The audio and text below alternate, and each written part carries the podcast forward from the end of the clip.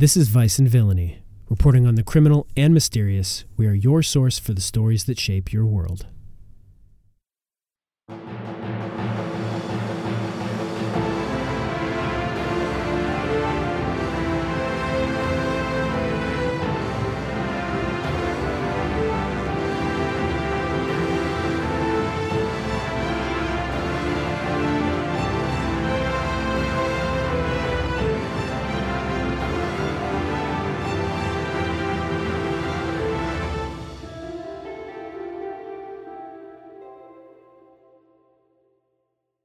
Does this bar have a dog in it? Did you see the dog come in? I did see the dog come in here. I think it belongs to the owner. Oh. He's a good boy. Oh, yeah. I, I hear him barking. Yeah. Very friendly. Hey, everybody. This is Simus again. I am here with my new friend, Waverly. Uh, met her down at the local tavern per Mierda's suggestion of me getting out and trying to hear some more gossip and stuff, and kind of got talking to her and found out she was interested in the stories like this that we tell. So thought I would get together with her and get her opinion on a story that I just recently heard about. Um, so welcome, Waverly. Glad to have you. Uh, thank you, Simus. I hope I can offer some input into your story. Oh, I'm sure. If you're if you're used to hearing stuff like this and you like hearing it, I'm sure your opinions will be awesome. So I'm going to tell you um, I'm going to tell you the story of some wizarding students that visit the ruins of Starmantle and kind of what happens after they get there. First, though, I'm going to give a little bit of background in case you're not familiar with Starmantle. Um, so Starmantle was a city on the southern southern edge of the Sea of Fallen Stars, and it was destroyed by the Spell Plague in thirteen eighty-five. Um, and then about ten years later, the city was basically ruins. The, like, just things started to grow back in. Everything was just decimated. So we're like, why is this interesting? Well, there was a bunch of other stuff there.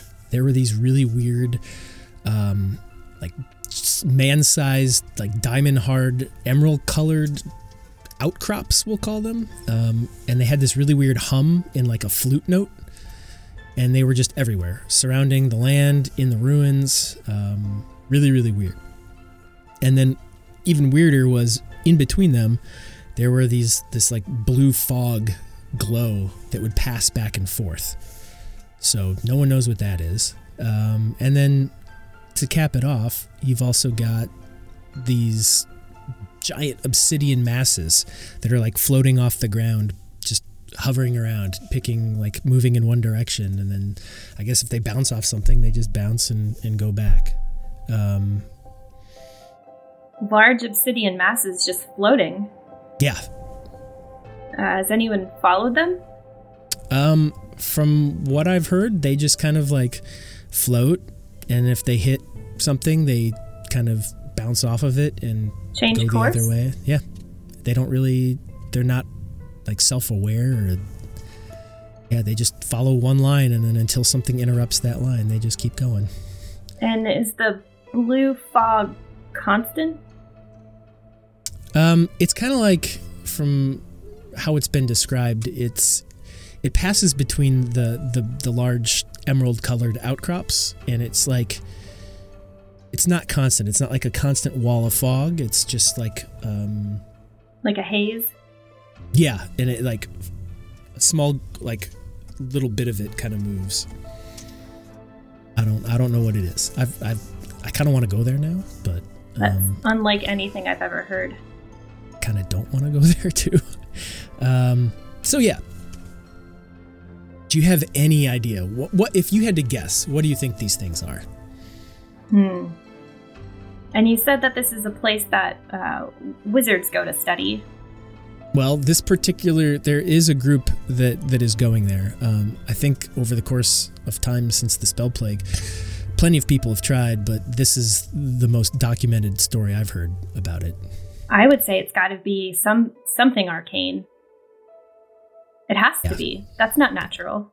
No. But to what end? Just to flood a land with alcoves and floating black rocks and smog. There's, there has to be an end game here. Yeah, I'm I'm not sure what it is. Um, Spell Plague did some really weird stuff to a lot of places, so maybe it's maybe it's just some weird concentration of arcane energy that just stays constant, and it like it's like it's it's it's incomplete arcane energy. Does anyone live there? No.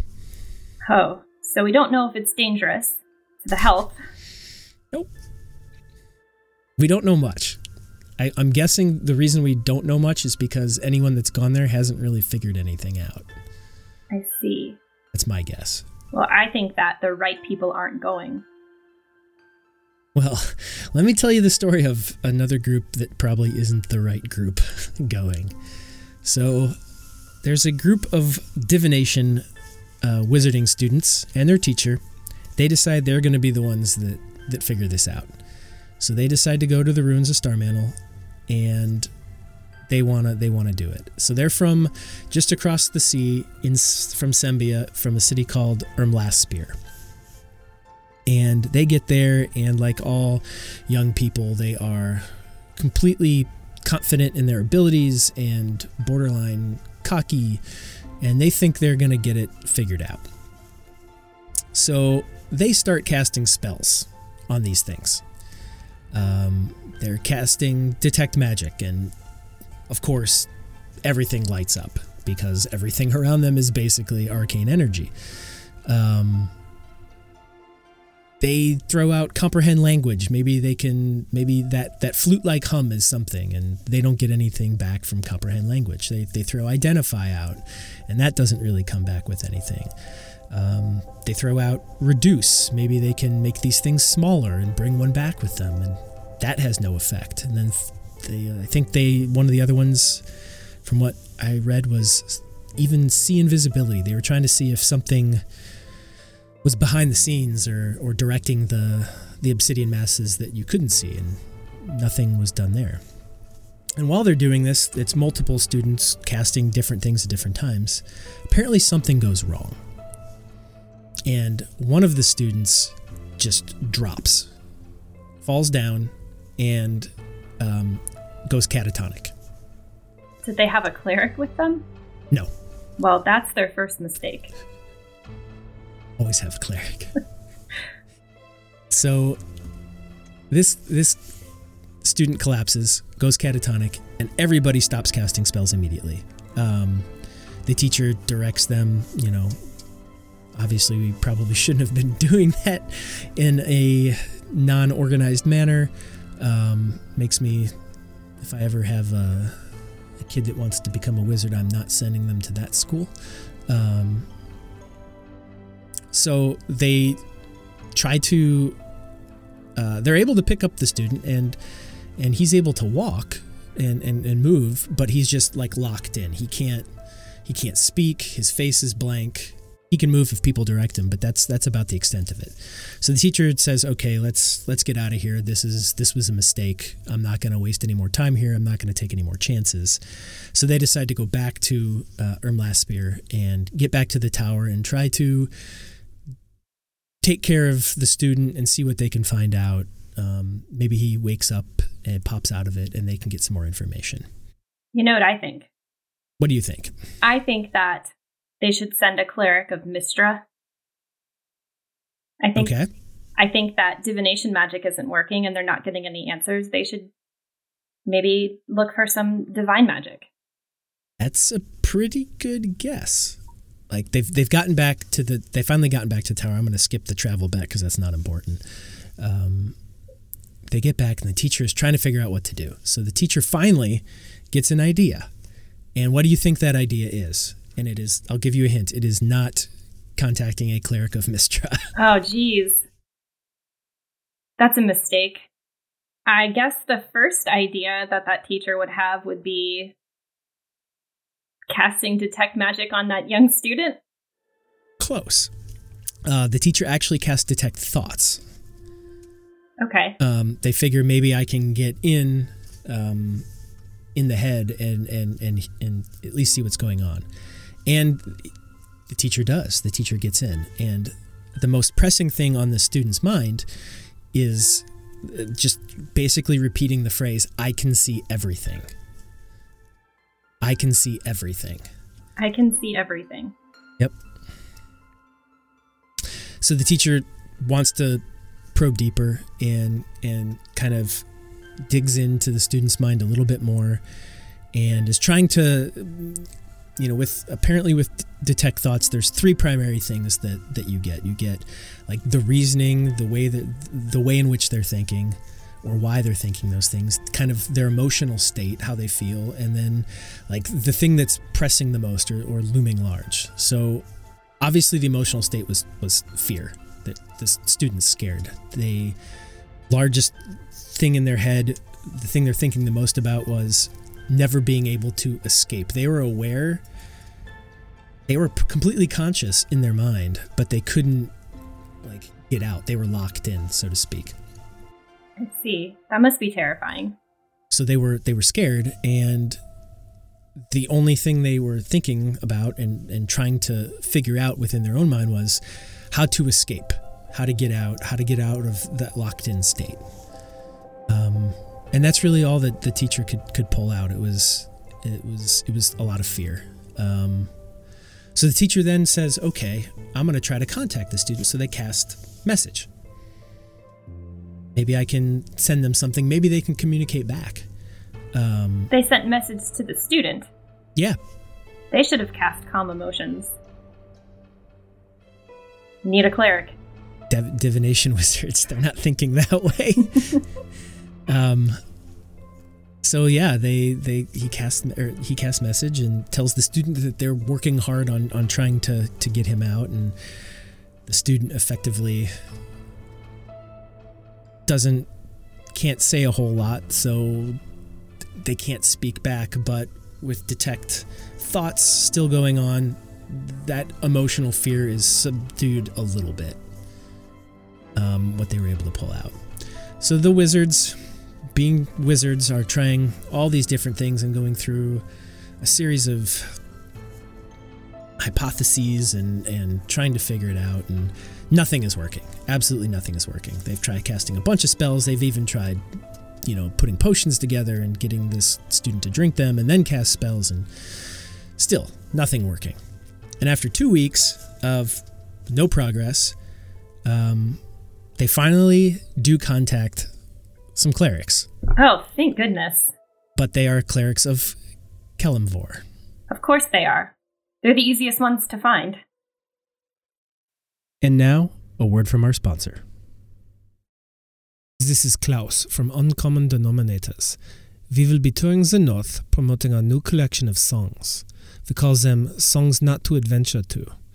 I'm sure that you've never heard a lute play like this. It's so intense, it flays the mind flayers' minds. Imagine what it would do to yours. And we're back to Vice and Villainy. So they contact a couple of clerics of Kelemvor and ask them to come in and, and provide some guidance. Um, so what do you what do you think these clerics do? What do you what do you think their first instinct is? I would believe their first instinct would to try to be uh, a healing spell on the student. Um, um, maybe uh, remove a curse. Maybe calm emotions. There's so many things that a cleric could do that these wizards just can't. So the first two things were tried, and there was no success. However, they did cast Calm Emotions, and it was successful. And when they cast Detect Thoughts again, they got the sense that everything was a little bit more chilled out with, with the student. So well, that's good. Um, but whatever they tried, they were still unable to to break. It wasn't a curse. Um, they weren't able to break him out of this state. So two more days go by and still nothing. And finally, on the third day, after the clerics visited, so they visited, did what they could, um, and, you know, they were, um, you know, they were praying and trying to get, trying to get him out and asking Kelemvor, like, if it's his time, let him go. If it's not his time, you know, untrap him, let him out, you know, Kelemvor being a merciful god. Right. Um, and not taking people when it's, you know, it's supposed to be when it's their time. And if it's not their time, that's that's not right. So was this young wizard an elf? Um, I believe it was a half-elf. Oh. It's terrible to end a, an elf's uh, lifespan so soon. It's true. So yeah, so on the third day, third day after the clerics did their thing, uh, in the middle of the night, student sits up in his bed and just turns his head to the right and looks directly at the person who was kind of standing watch over him. Mm-hmm. Doesn't say anything, um, and then turns his head back and leans back down and effectively goes to sleep. Goes to sleep. Doesn't die. Doesn't die. Goes to sleep. But he did sit up and move. He did sit up and move. He had he, some consciousness, some... Yeah, his his he was... He's always been aware. He just wasn't able to move on his... Like, will himself to move or speak. So, obviously, the the, the person standing watch freaks out, goes, gets um, a couple of people, a guard, uh, another wizard, and they come back, and they, they wake they wake him up. And he... up and he's able to speak, and like everything is is functioning normally. Um he's able to do anything that he was able to before. He seems perfectly normal. Um so of course, what do you think they do? They ask, you know, what happened and, and where were you? And he says he can't really remember what happened. He, he remembers casting the spell, but after that he doesn't know what happened. He ca- He was. He said he was casting Reduce at the time. Did the spell didn't go off though? Was he able to finish it? Um, he said he had completed the spell. Okay. And, but after that, like after he finished casting it, he he doesn't remember. Um, and he said while he was he was in there, he knew everyone was out there and they were trying to help. Like he could he could see everybody. Um, that he was conscious the entire time, and he was just terrified.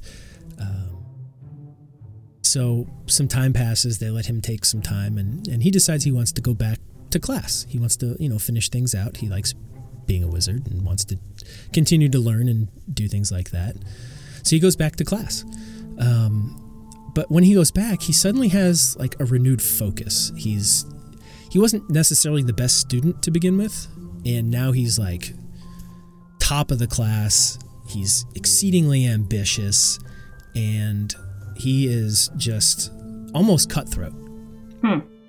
He was in his final year, and after that year, he, he he finishes, he wraps up, and he completes he completes school, and then he disappears. No one hears from him. No one knows where he goes. He is gone.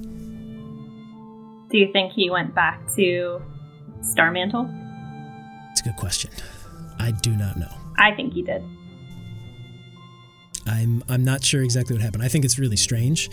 Um, the the part that trips me out is when when I read I can see everything. That that's what really got me. I want to know what he saw when he says everything. Like, what does that mean? And he says he doesn't remember saying it. So. Hmm. Yeah. So he was casting the spell Reduce. Hmm? What was he trying to reduce? Uh, apparently, um, if if I'm guessing, it was on one of the obsidian pieces, because mm-hmm. they were pretty big, and in order to be able to maybe transport it back to the Wizarding Tower, and they could study it more back home. That's, I mean... That makes sense. But if I could cast spells, that's what I would do. That makes me wonder, though, if casting the spell Reduce on an obsidian stone, and it had some bit of awareness, could cause it to backfire, and looking into the depth, you might be able to see everything. So yeah, it's it's just this crazy story, and no one knows, no one knows what happened. So you think he went back to Starmantle? I... I kind of think maybe He went away to another tower or or tried to learn more in order to see what happened, or maybe learn more and then go back. Um, maybe accumulate a little more knowledge and power. I think that staring into the obsidian, I think, is what did it to him, because it it's blackness forever, and I think it did something to his brain that when he woke up, he already knew the answers. I think he woke up knowing the answers, which is why he was so driven, so he could get his wizard license or whatever they give them, I don't know, and go back and figure it out. Um, so yeah, like, it's just, it's just nutty. It's, it's a crazy story, and I love stuff like this. So I'm glad, I'm glad I, I ran into you, because now if you ever have anything that you want to share, we can get together and I can hear some of the stories you came up with, and as, as I hear stuff, maybe you know about it and you can feed me some information, and I like expanding my network. I am going to continue on and see if I can find anyone else that knows anything about Starmantle. Yeah, I mean, shoot, that would be helpful. Um, so yeah, let's uh, let's meet back here maybe next weekend and talk about some other stuff. Yeah, that'd be great. So like Mirrod and I always say, um, until next time. Until next time. Please join our Discord and share what you know. We even have a channel where you can remain anonymous, protecting your identity.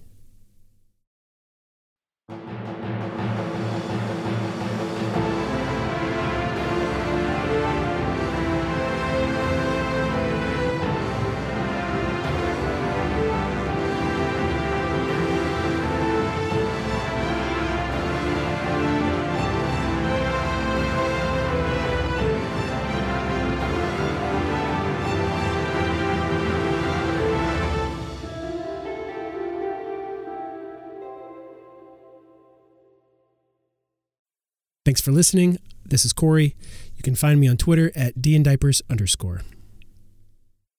Thanks, everyone. I'm Diana, and you can find me everywhere on the internet as Super Dylan.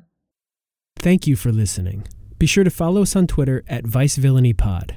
We'll be back in two weeks with another episode. Vice and Villainy is a C L D G production.